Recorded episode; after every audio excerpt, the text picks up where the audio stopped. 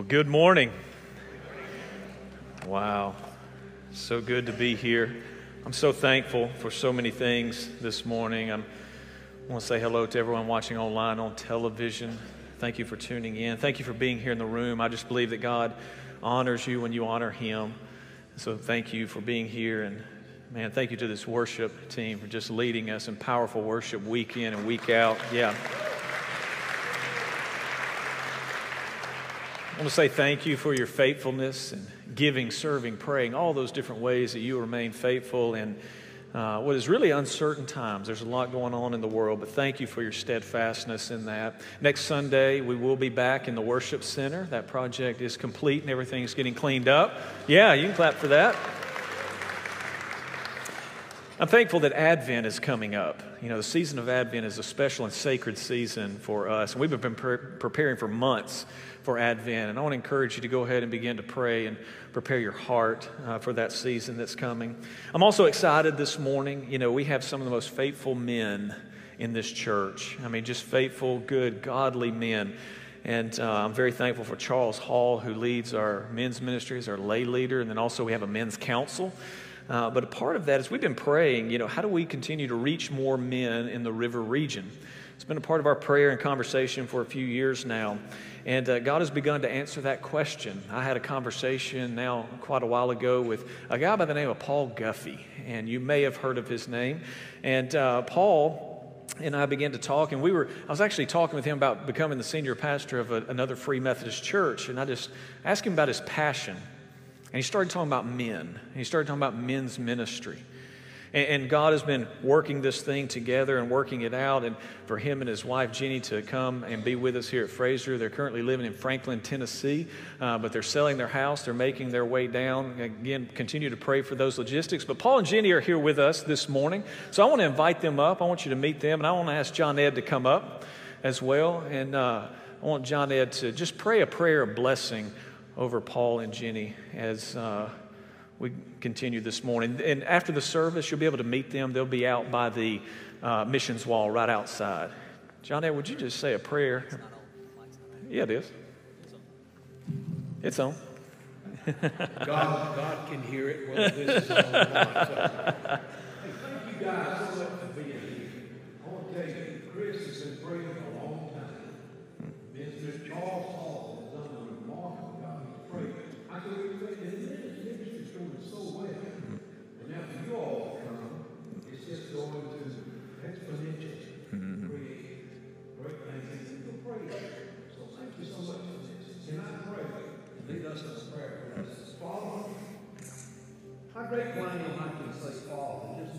your children. God, mm-hmm. you always take care of your children.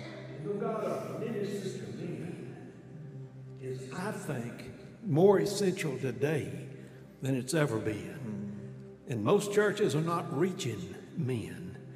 Thank you for Chris's passion, for Charles Hall's passion, for the prayer ministry of this church's passion, mm. to see ways in which men, more men, more men might come to know Christ and to serve each other. And then you bring Paul and Jenny here. Thank you. God, I'm just going to pray that you will bless them in their leadership, give them good wisdom and guidance. And oh God, it's just exciting. As your word says, we stand on tiptoe, just looking for the marvelous acts of God of what you're going to do. Mm. It's an exciting time. And I'm going to pray just an open portion of your blessings upon them. Thank you. Thank you for a praying church. Thank you for a church that can target specific areas of ministry like men. And I just pray for your blessings in the awesome and powerful name of your son Jesus. In his name, amen. Amen. Amen. Would y'all give Paul and Jenny a big hand, please? Thank you, my brother. Thank you, Lord. Thank, Thank you. you. You,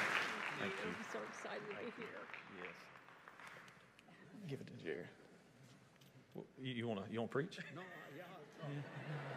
yeah. Thank you. Oh, hey. Thank you guys for that moment.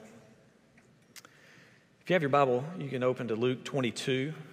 We'll be in verses 1 through 6 this morning. If you don't mind, would you please stand out of respect for God's word? Luke 22, starting in verse 1. Now the feast of unleavened bread drew near, which is called the Passover. And the chief priests and the scribes were seeking how to put him to death, for they feared the people. Then Satan entered into Judas called Iscariot, who was of the number of the twelve. He went away and conferred with the chief priests and officers how he might betray him to them. And they were glad and agreed to give him money. So he consented and sought an opportunity to betray him to them in the absence of a crowd. This is the word of God for the people of God. Thanks be to God. You may be seated.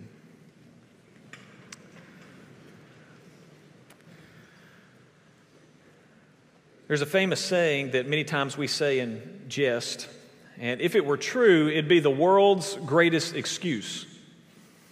And that saying that we often say is the phrase, the devil made me do it. the phrase, the devil made me do it, does not normally depict reality, does it? But the devil has a part. James, the brother of Jesus, gives us great insight in how we find ourselves not just sinning, but also enslaved to sin in James chapter 1. In James chapter 1, starting in verse 12, James writes and says, Blessed is the man who remains steadfast under trial. For when he has stood the test, he'll receive the crown of life, which God has promised to those who love him. He goes on to say, Let no one say when he is tempted, I am being tempted by God. For God cannot be tempted with evil, and he himself tempts no one. But each person is tempted when he is lured and enticed by his own desire. Then desire, when it is, has conceived, gives birth to sin, and sin, when it is fully grown, gives birth to death. Here, James tells us that we are lured away we are enticed by our own evil desires within us. And those desires, when they're conceived in our heart and mind, they grow. They give birth to sin, and that sin grows in our life. And then eventually, the end result is it brings forth death. Now, passages like that raise a lot of questions for us. It raises questions about the nature of our fallen nature, the nature of our fallen desires. It also raises questions about Satan. It raises questions about his followers and how they work in our lives to agitate and cultivate and cajole those desires that we have that are fallen. But it should be no surprise, though, that in the midst of Jesus teaching about the last days, and as Jesus approaches his last days before the crucifixion, it should be no surprise that we see Satan do some of his most famous work. In these six short verses here in Luke 22, they give us great insight into how Satan works, as well as how sin, when it's conceived, gives birth, grows in us, and brings about death in our life. Notice in verse 1, the passage opens up and it says, Now the feast of unleavened bread drew near, which is called the Passover. This sets the scene for us. This is not just, uh, this is not just kind of marking time and letting, we, letting us know where uh, they are on the calendar, but something is taking place here. Something very special for the people who are celebrating this time. Satan knows this. Satan knows what festival is coming. He knows what they're going to be celebrating. He knows that people will gather in their homes. And Satan knows that when they gather in their homes, they're going to sit around as families and they're going to tell stories. He knows that the people are going to sit around, and some of the stories they're going to share are going to be stories about their family. They're going to look back and remember things. But he also knows that as the people gather around, they're, they're going to be telling stories about God's redemptive work in the world. Satan knows that the families will come together and there'll be moments of laughter. Satan knows that when the families come together, there's going to be moments of lament as they think about the family members who are no longer with them celebrating this Passover meal.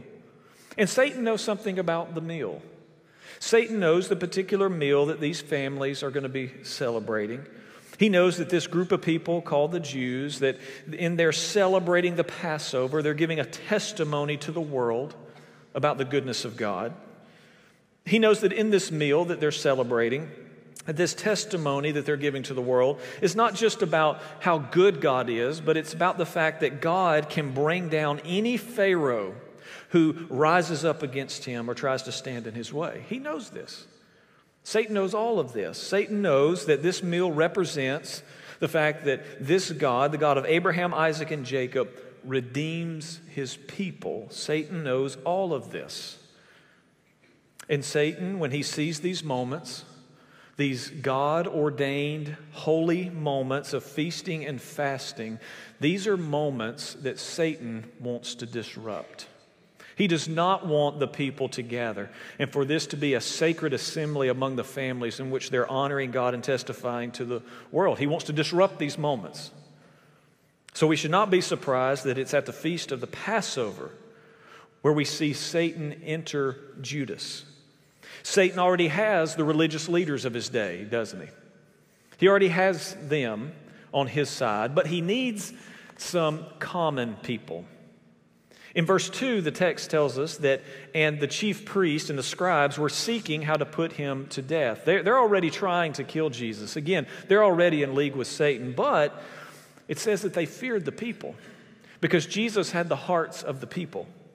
And while Satan has done his work in the chief priest and the scribes, he knows he needs some, some of the common people. He needs preferably someone close to Jesus to do one of his greatest works of deception that the world has ever seen. In verse 3, we read the text says, Then Satan entered into Judas, called Iscariot, who was one of the number of the twelve. That little phrase that he entered into Judas, it means that Judas was visited by Satan. It means that Judas began to experience something, a fresh experience of temptation. Now, James has already told us when he wrote his book that we are lured away and we are enticed by our own evil desires, by the evil desires that are in us. So, what we can safely deduce from this story, this scene here in Luke 22, is that Satan found a foothold in Judas's life. Satan found a foothold in Judas's life. Satan found a crack in the heart of one of the 12 and he began to go after that point. He began to go after that point and place of temptation in Judas's own life. Now, obviously, God was not caught off guard. The Father knew that this was going to happen. But God's foreknowledge is not causative. He knew, though, that it was going to take place. He knew that Jesus, uh, that Judas, excuse me, was going to be complicit in betraying Jesus. He knew that Judas was going to give into this temptation in his life, and it was going to result in the betrayal of his son. But Judas's actions here in the next three verses tell us how he gave into that temptation.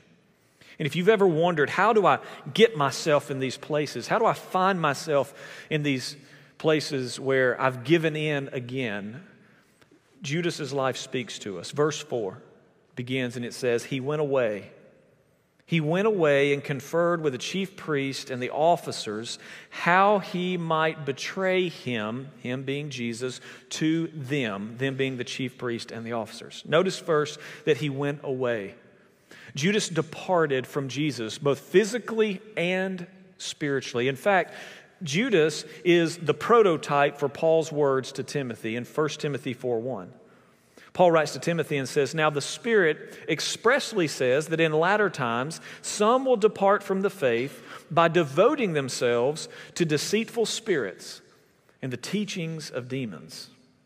Notice that it was Judas who went to the chief priest and the officers. They did not approach him, he approached them. And that action was fueled, though, by a deeper desire at work within Judas. Something was going on deep within him that pushed him to that place to take that first step away from Jesus and go and betray him. And notice that when Ju- Judas went to the chief priest and the officers, notice he asked for something. He asked for something. In exchange for him betraying Jesus to them, they had to agree to give him something in return. They had to agree to give him money. Money. Verse 5 says, And they were glad. They were glad that Judas came to them. And they agreed. They agreed to give him money, the text says. Here we see the roots of, Jesus, of Judas's real temptation. Here we see the roots of what's really going on deep in his heart and mind. The sin that was beginning to grow and build in Judas's life was actually not against Jesus. That's not where it started. But it was for this love and desire for more money. And as this desire burned within him, Satan fueled that fire in him, and the fire grew so much that he was willing to betray the one he believed was the very Messiah for the whole world. As these desires are burning in Judas, as Satan is fanning those into flame, Judas finds himself at that point where he's literally willing to betray the one he believes, who is, is the, the one who is the very Son of God. And the question is, how did he get there? How did he get there? Truth is, this is how sin works in our life. Sin starts off small and then it builds, just as James says. And it grows and it grows and it grows. Eventually, it's going to end in death. And listen, most of the time, we don't want to hurt people, do we? Most of the time, we don't want our sin to hurt people. We don't want our sin to hurt us. We, we don't want our sin to grow to this point where we turn into the worst version of ourselves. We don't want to turn into that nasty person that people avoid. We don't want to grow into that person. We never start there. No one wakes up in the morning and says, Today I want to be as mean as I can possibly be to everybody I come in contact with. Today I think I want to betray someone. We don't wake up and think those thoughts and say those words. We don't. But when sin grows and it builds in our life, and as Satan fans those flames, that's exactly where we find ourselves. Because we allow the places of temptation in our life to burn, because we allow them to burn, many times we look up one day and we realize we have a wildfire on our hands that we cannot contain. We see this most clearly in our world when we talk about things like addiction. But we have to understand that that is the same with sin. Sin is an addiction as well. It's ingrained in us, it's ingrained in our sin nature. There's a sin nature within us that is addicted to certain things. For Judas, it was money. For you, it could be something else. And when we do not kill that sin within, that's when ultimately that sin will kill us eventually. So Judas takes that first fateful step away from Jesus toward the chief priest and the officers, both physically and spiritually. He wants something more than just a simple betrayal. He wants something in return. He wants this money. And then in verse 6 it says, So he consented and sought an opportunity to betray him to them in the absence of a crowd. Notice that. Notice that Judas takes one step after another away from Jesus toward the chief priests and officers. He has a conversation with them. He wants money, and so he consented. He said, I'll do it. I'll put a plan in place for my deception, for the deception that I'm going to be a part of. And while a forest fire of desire for money was raging within Judas, he still knew that this was not right. He keeps walking away from Jesus. He keeps walking toward the chief priests and the officers, but he knows it's not right. He keeps taking a step toward them. He keeps having this conversation with them until they come to an agreement, but he knows. He knows it's not right. Same is true with us. So many times we keep taking steps away from the Lord. But we know it's not right. But we, we, we ask, why in the world do I keep doing this? Why do I keep finding myself right back in the same situation over and over again? I know it's not right. We say it all the time. We say, In my mind, I know this is not true. In my heart, I know this is not true, but my actions keep leading me down this road. Knowing something is not right and being willing to stop it are two different things. And many times we don't stop because we are consumed by our own desires that burn within us, and we have Satan himself, if not one of his followers, fanning those desires into flame within us. Notice that Judas began to look for an opportunity, he began to look for a way to betray Jesus, but it had to be, he wanted it to be in the absence of crowd. This is how sin works in our life. We need to keep it hidden. We need to keep it private. We don't want to do too much in front of too many, or they may find out. This is how it works. There's a truth I want to share with you. If you don't hear anything I say this morning, please hear this. There's a truth that we have to grapple with, that we have to come to terms with. There's a truth that we, again, we may say we know that it's out there, but many times we don't want to personalize it and accept it for ourselves. But once we do, we're halfway there winning the battle. And that truth is simply this. Are you ready? The truth is, you will fall.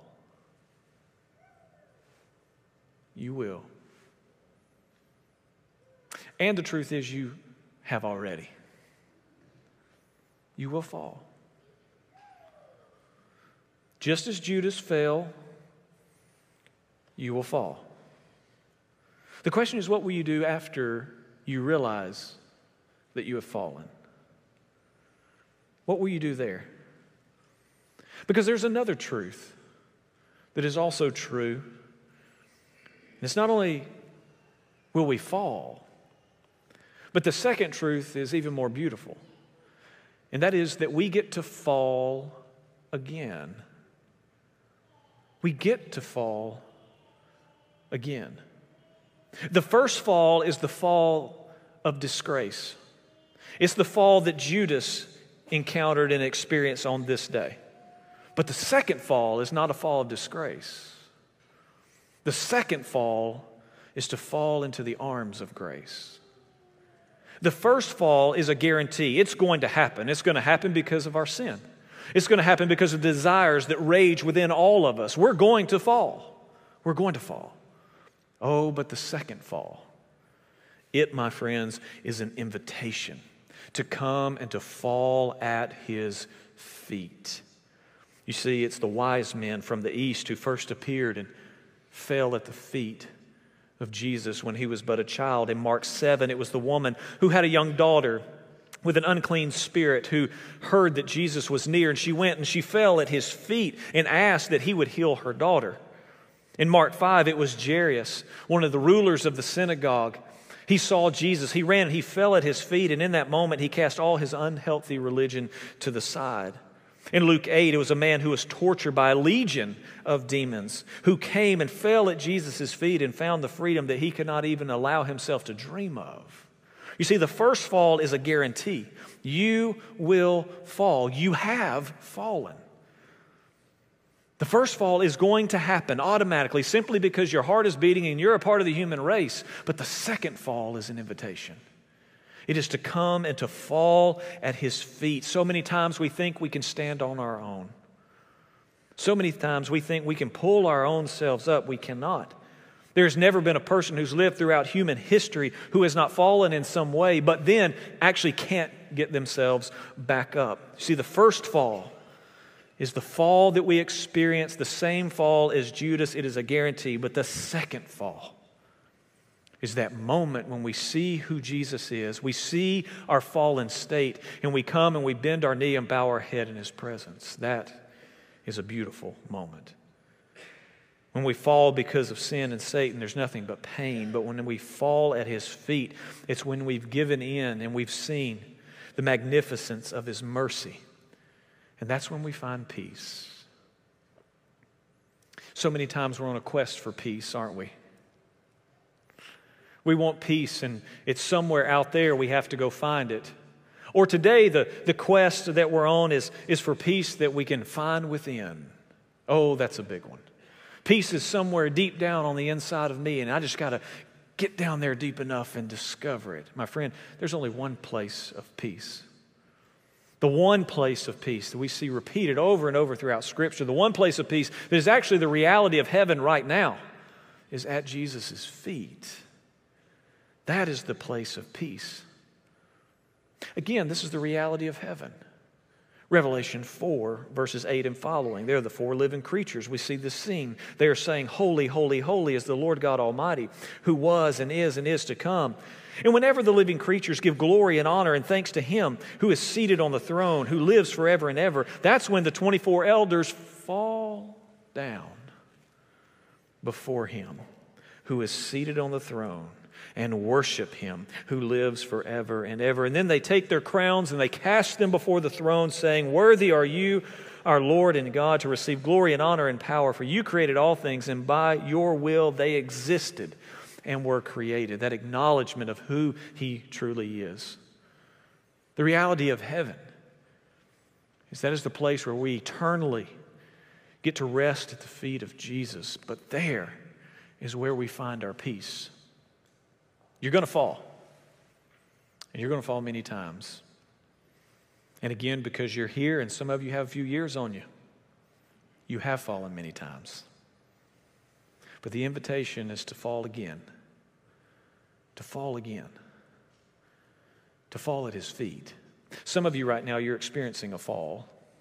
For some of you, it's a small fall. It's a small fall. And you're hoping right now that this hiccup is not going to become a habit. But it's there. For some of you right now, you feel like your life is in a free fall. You feel like life is completely spiraling out of control. I, I don't know where you are. I, I don't know if you consider the present or current fall as small or large. But what I do know is there's an invitation to fall at his feet and there you will find peace. You see, Peter also denied Jesus. Peter also denied him. But Peter embraced the second fall. Judas did not. And that's why his story goes on with the trajectory that he's on here and ends in death. And the question is for you and I which one? Which one? Or are you just going to stop with the first fall and try to deal with it on our own? Or are we going to let ourselves fall again? You know, the Bible says that pride goes before the fall. It does. It does. But pride, many times, will keep us from experiencing the second fall. It's pride that goes before the first fall, but then it's our pride that'll keep us from experiencing that second fall. Again, it's not a fall of disgrace, it's to fall into the arms of grace. So, my prayer for you today, as the band comes up, my prayer for you is that I know you've experienced the first fall. Right now, it may seem like a small fall. It may. Or it may be a free fall. My prayer is that you allow yourself to experience the second fall, that you will bow your head and bend your knee at his feet, and there find a peace that you cannot manufacture for yourself. Let's pray for that kind of peace and that kind of moment. Lord, would you, in this moment, give us the grace we need to acknowledge the first fall it has affected us so much. It's ravaged so much of our heart and mind and lives and relationships. Lord, we acknowledge it. As David said, My sin is ever before you. Lord, would you give us the grace in this moment to bend our knee and bow our head so that by your invitation we may experience the second fall into grace so that we may experience the peace that surpasses all understanding. Lord, we stand here today and we say we, we don't want our story to end the way Judas' story ended. So, Lord, would you help us write a new chapter penned by your mercy and saturated in your love? May we fall into your arms once again. Lord, we love you. We really do. And we thank you for loving us. We pray this in Jesus' good and powerful name. And everybody said,